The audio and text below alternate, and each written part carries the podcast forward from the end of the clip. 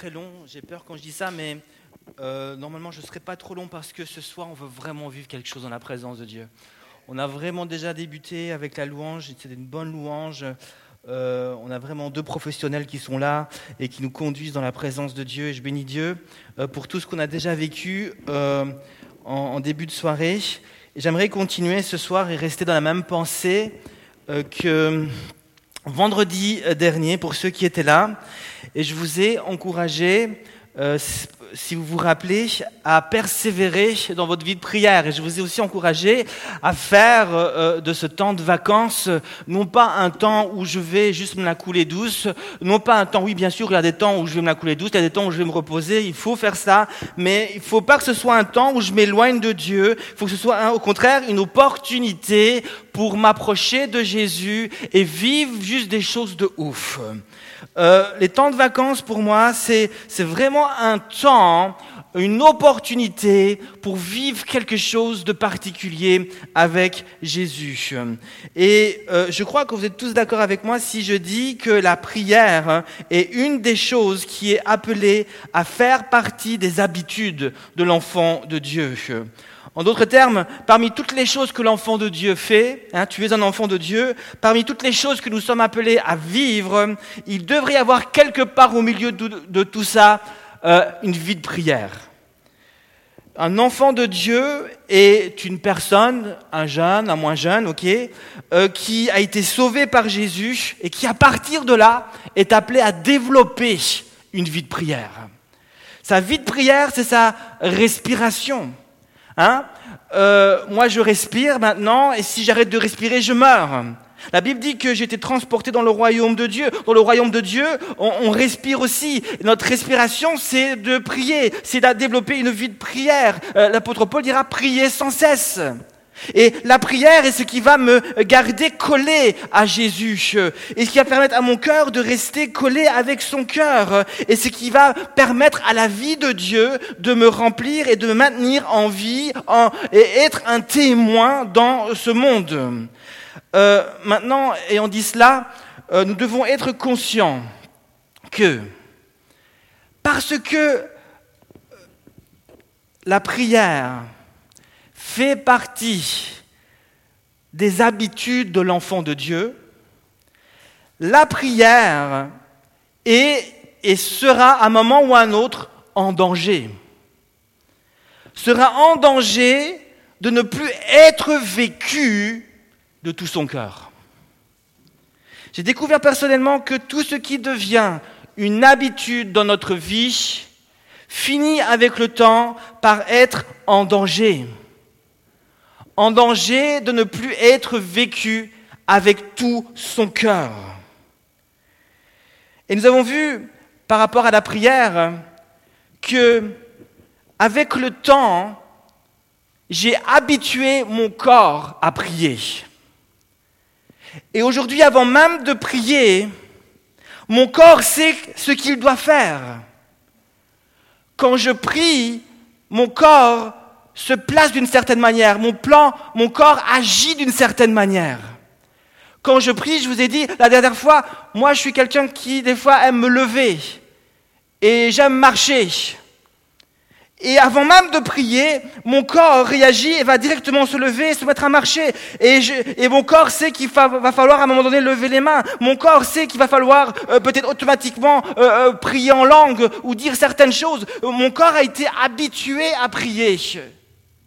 Mais maintenant, ce n'est pas parce que mon corps est habitué à faire quelque chose que ça signifie automatiquement que mon cœur est dans ce que je fais. Et nous devons donc veiller à ce que mon cœur, notre cœur, ton cœur, soit dans ce que tu fais. Alors fais attention, parce que tout ce qui, tout ce qui devient une habitude est en danger et finira par être en danger par euh, ne plus être vécu avec tout son cœur. Jésus a dit euh, dans l'évangile de Matthieu, même dans l'évangile de Luc, il dira le premier commandement, il dira tu dois aimer Dieu. Mais comment devons-nous l'aimer De tout notre cœur, dira-t-il, de toute notre pensée, de toute notre âme? Jérémie, le prophète, dira au chapitre 29, verset 13, il dira, vous me chercherez et vous me trouverez si vous me cherchez de tout votre cœur. Que dit maintenant le verset euh, très connu, euh, en général on aime ce verset de Proverbe 4, 23 qui dit ⁇ Garde ton cœur plus que toute autre chose, car de lui viennent les sources de la vie. Faire les choses de tout notre cœur est dans la parole de Dieu un ordre, mais aussi un encouragement. C'est aussi une condition que Dieu place devant moi, afin que je puisse vivre pleinement sa présence. Tu ne devrais jamais envisager de t'engager avec Dieu autrement que de tout ton cœur. Lorsque tu cuisines un bon repas, c'est pour ceux qui cuisinent, et si tu oublies de l'assaisonner, tu fais quelque chose de super, quelque chose de, qui normalement est super bon, et puis il faut l'assaisonner avec du sel, du poivre, mettre toutes sortes de choses dedans, puis tu oublies de mettre toutes ces choses-là lorsque tu vas sortir la chose du four ou de la casserole, et puis tu vas le présenter à tes invités. Au premier regard, ça va sembler être quelque chose de bon. Mais très rapidement, lorsque la personne va le goûter, il va y avoir la déception. Parce qu'il y a quelque chose qui va manquer. Il va manquer le goût. Et nous pouvons nous-mêmes euh, euh, euh, paraître, avoir des habitudes, on sait comment se comporter. Et lorsque tu t'approches de Dieu, il est important de ne pas oublier de venir avec ton cœur. Parce que nous pouvons paraître très spirituels devant les autres, mais s'il manque notre cœur, qui est pleinement dans ce qu'on fait, alors il va manquer l'essentiel devant Dieu. Et ce soir, j'aimerais vous encourager à combattre le bon combat. C'est 1 Timothée 6,12. Il dira Combat le bon combat de la foi. Saisis la vie éternelle. Mais juste la première partie. Combat le bon combat de la foi. Et je vais juste voir une chose avec vous. J'avais normalement trois points. Mais à mon premier point, le Seigneur m'a dit de, m'arrêter et de vivre après avec vous un temps de louange. Alléluia. Et je voudrais juste voir avec vous quelque chose de très important ce soir. Je vous ai dit en introduction à ce message que nos habitudes sont et seront souvent en danger de ne plus être vécues de tout notre cœur. Tout ce qui devient une habitude est en danger de ne plus, de ne plus être vécu avec tout son cœur.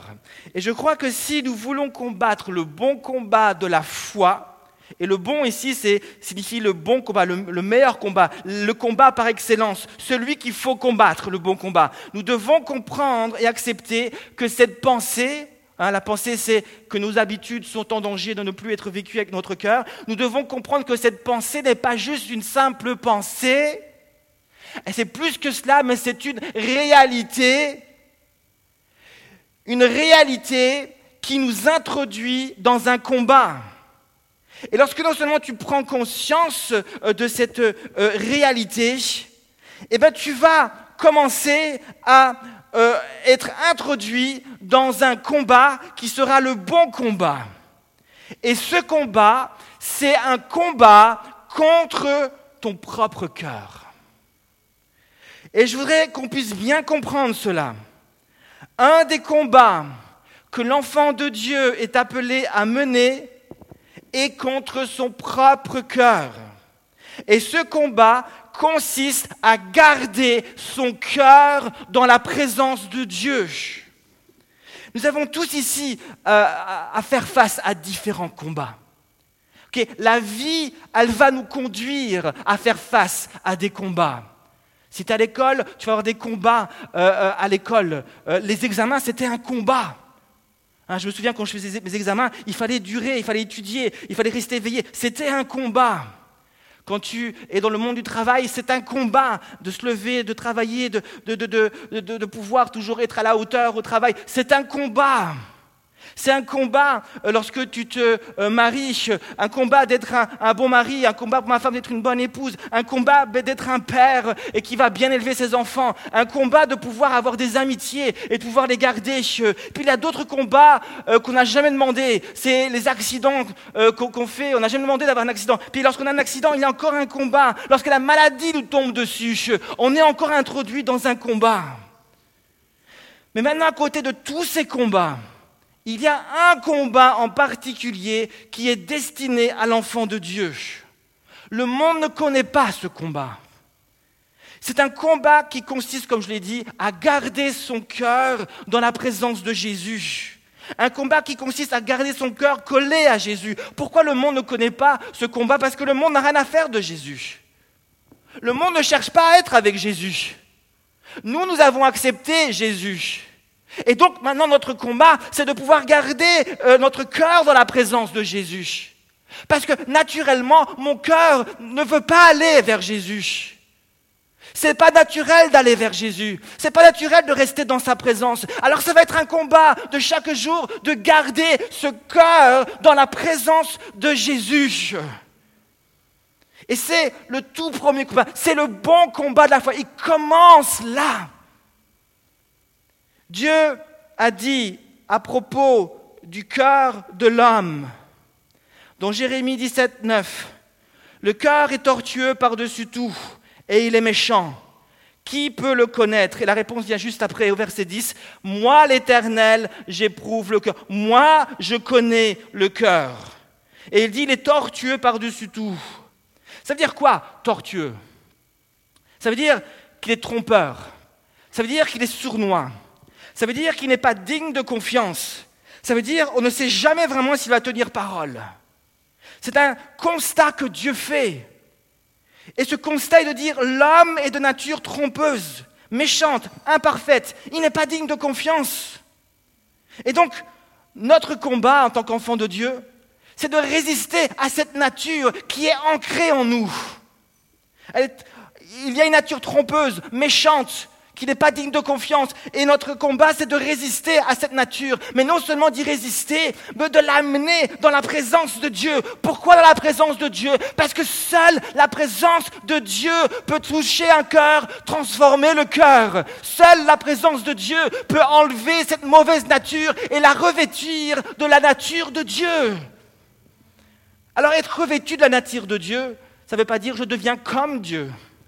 Mais ça veut dire que Dieu transforme mon cœur de manière à ce que je puisse vivre ma vie à l'image de Dieu. Et à cause de cela, notre cœur a besoin non seulement de toute l'aide qu'elle pourra recevoir de Dieu, d'être discipliné, de passer par des brisements, mais au-delà de toute chose, notre cœur a besoin d'apprendre à vivre par la foi. Et je voudrais terminer déjà par l'exemple d'un homme qui m'impressionne beaucoup. La Bible parle d'un jeune homme, un jeune homme qui, du métier de berger, vous allez voir de qui je parle, va devenir un des plus grands rois d'Israël. Et lorsqu'on vit donc on lit la vie de David, je parle de David, il y a une chose en particulier qui ressort de sa vie. Il y a comme une bonne odeur qui ressort de sa vie et qui donne envie. David n'est pas un homme parfait.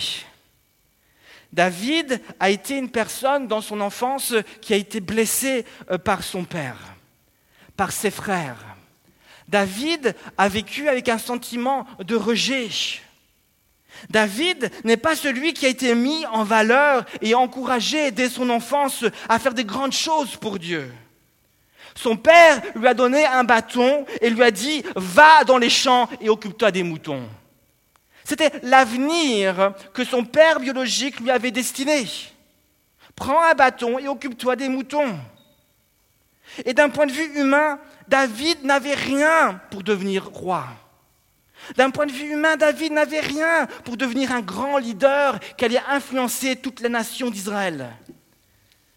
Mais j'aimerais te dire quelque chose. Méfie-toi des gens qui naturellement n'ont rien pour devenir de grands leaders dans ce monde.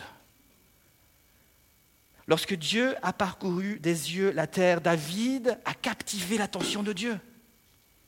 Et Dieu a tellement été captivé par David que Dieu dira de lui, j'ai trouvé un homme selon mon cœur. Qu'est-ce que David avait et qui a impressionné Dieu? David était un homme qui combattait le bon combat de la foi. Avant d'être un grand guerrier en face du géant Goliath, avant d'être un grand guerrier en face des troupes ennemies, David avait compris que son premier combat se passait devant Dieu en face de son propre cœur. Il avait compris que son premier combat se passait lorsqu'il était dans les champs avec les moutons devant son Dieu, mais devant son propre cœur. David avait compris que s'il ne remportait pas ce combat au niveau de son cœur, il n'allait pas pouvoir remporter les autres combats. C'était un combat qui était en lien avec tous les autres combats. Ce soir, le Seigneur nous appelle à combattre le bon combat de la foi. Et il commence en face de mon cœur. Retiens ceci, ton plus grand adversaire n'est pas un homme, ni le diable, ni les circonstances de la vie, mais il est au propre cœur. Le psaume 63, et je pourrais déjà inviter euh, Anne-Christelle à venir, je voudrais juste lire avec vous le psaume 63 avant de laisser la place à un temps de louange. Le psaume 63, je voudrais juste peut-être qu'on puisse l'écouter, qu'on puisse peut-être, si vous voulez, fermer les yeux même. Le psaume 63 est un des psaumes que David a écrit et qui reflète l'état d'esprit de David tout au long de sa vie. C'est un psaume que j'aime beaucoup, je, lis régulièrement ce psaume. Et, voici ce que David dit. Ce psaume reflète vraiment le cœur de David, reflète quelque chose qui a, captivé Dieu. Et, ce soir, je pense que Dieu nous appelle à entrer dans le même état d'esprit que David. Alors on peut juste fermer les yeux si vous le désirez, puis juste écouter ces paroles, essayer de les intégrer, dire Seigneur Jésus, je veux ce soir être comme ce David qui cherche ta face. Voilà ce que David écrit. Ô Dieu, tu es mon Dieu. C'est toi que je recherche. Mon âme a soif de toi.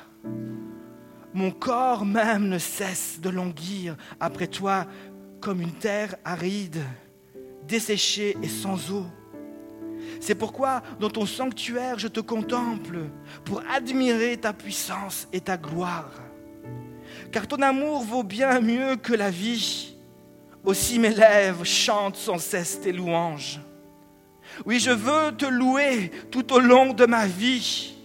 Je lèverai les mains pour m'adresser à toi. Mon cœur est comblé comme en un bon festin. Le corps se rassasie de mes gras succulents et je crierai de joie en chantant tes louanges. Lorsque je suis couché, mes pensées vont vers toi. Je médite sur toi tout au long de la nuit. Oui, tu es mon appui. Je suis dans l'allégresse à l'ombre de tes ailes. Je demeure attaché fidèlement à toi et ta puissance me soutient. Qu'ils aillent à leur perte ceux qui veulent ma mort et qu'ils soient entraînés au tréfonds de l'abîme, qu'ils soient livrés au tranchant de l'épée, que leur corps soit donné en pâture au chacal. Mais moi, le roi, mais le roi trouvera en Dieu la source de sa joie. Ceux qui, dans leur serment, prennent Dieu à témoin s'en féliciteront, tandis que les menteurs auront la bouche close. Un verset qui résume tout ce psaume, c'est le verset 2. Ô Dieu, tu es mon Dieu, c'est toi que je recherche. Et plus tard, il est plus loin, il dira, c'est pourquoi dans ton sanctuaire je te contemple pour admirer ta puissance et ta gloire. Ce soir, je voudrais juste vous inviter à faire de Dieu, à faire de sa présence votre priorité. Ce soir, je vous invite à combattre le bon combat de la foi. Combien de fois nous avons confessé avec nos lèvres que Dieu est grand, mais combien de fois notre cœur n'y était pas? Combien de fois notre cœur n'est pas resté dans la présence de Dieu? Combien de fois notre cœur a été tenté et parfois même, il s'est laissé entraîner dans des choses qui ne glorifiaient pas Dieu. ce soir, je voudrais t'inviter à ramener ton cœur dans la présence de Dieu. Ce soir, je voudrais t'inviter à faire un choix, à prendre position et à laisser Dieu te transformer. Ce soir, amène ton cœur dans la présence de Dieu. Ce soir, dresse ton cœur, discipline ton cœur. Mets ton pied sur ton cœur, dis Seigneur, me voici, je reste, je demeure, je veux rester dans ta présence, je cherche ta face, touche mon cœur, Jésus. Alors qu'on va louer le Seigneur, on va pas forcément prier pour vous, on va juste vivre un temps, on va rechercher Dieu personnellement. Et je voudrais vous inviter, si vous le désirez, à vous approcher devant, vous sentir à l'aise, à vous mettre à genoux si vous le voulez, à, vous rester, à rester assis au premier banc ou, rester debout. Mais, mais juste venir ici devant pour ceux qui le veulent. On peut juste se mettre debout et, à juste venir pour ceux qui le veulent. On va chercher la face de Dieu. Seigneur, oh Dieu, je te recherche. On va juste chercher la face de Dieu. Seigneur, je veux voir dans ton sanctuaire ta et ta puissance. Alléluia.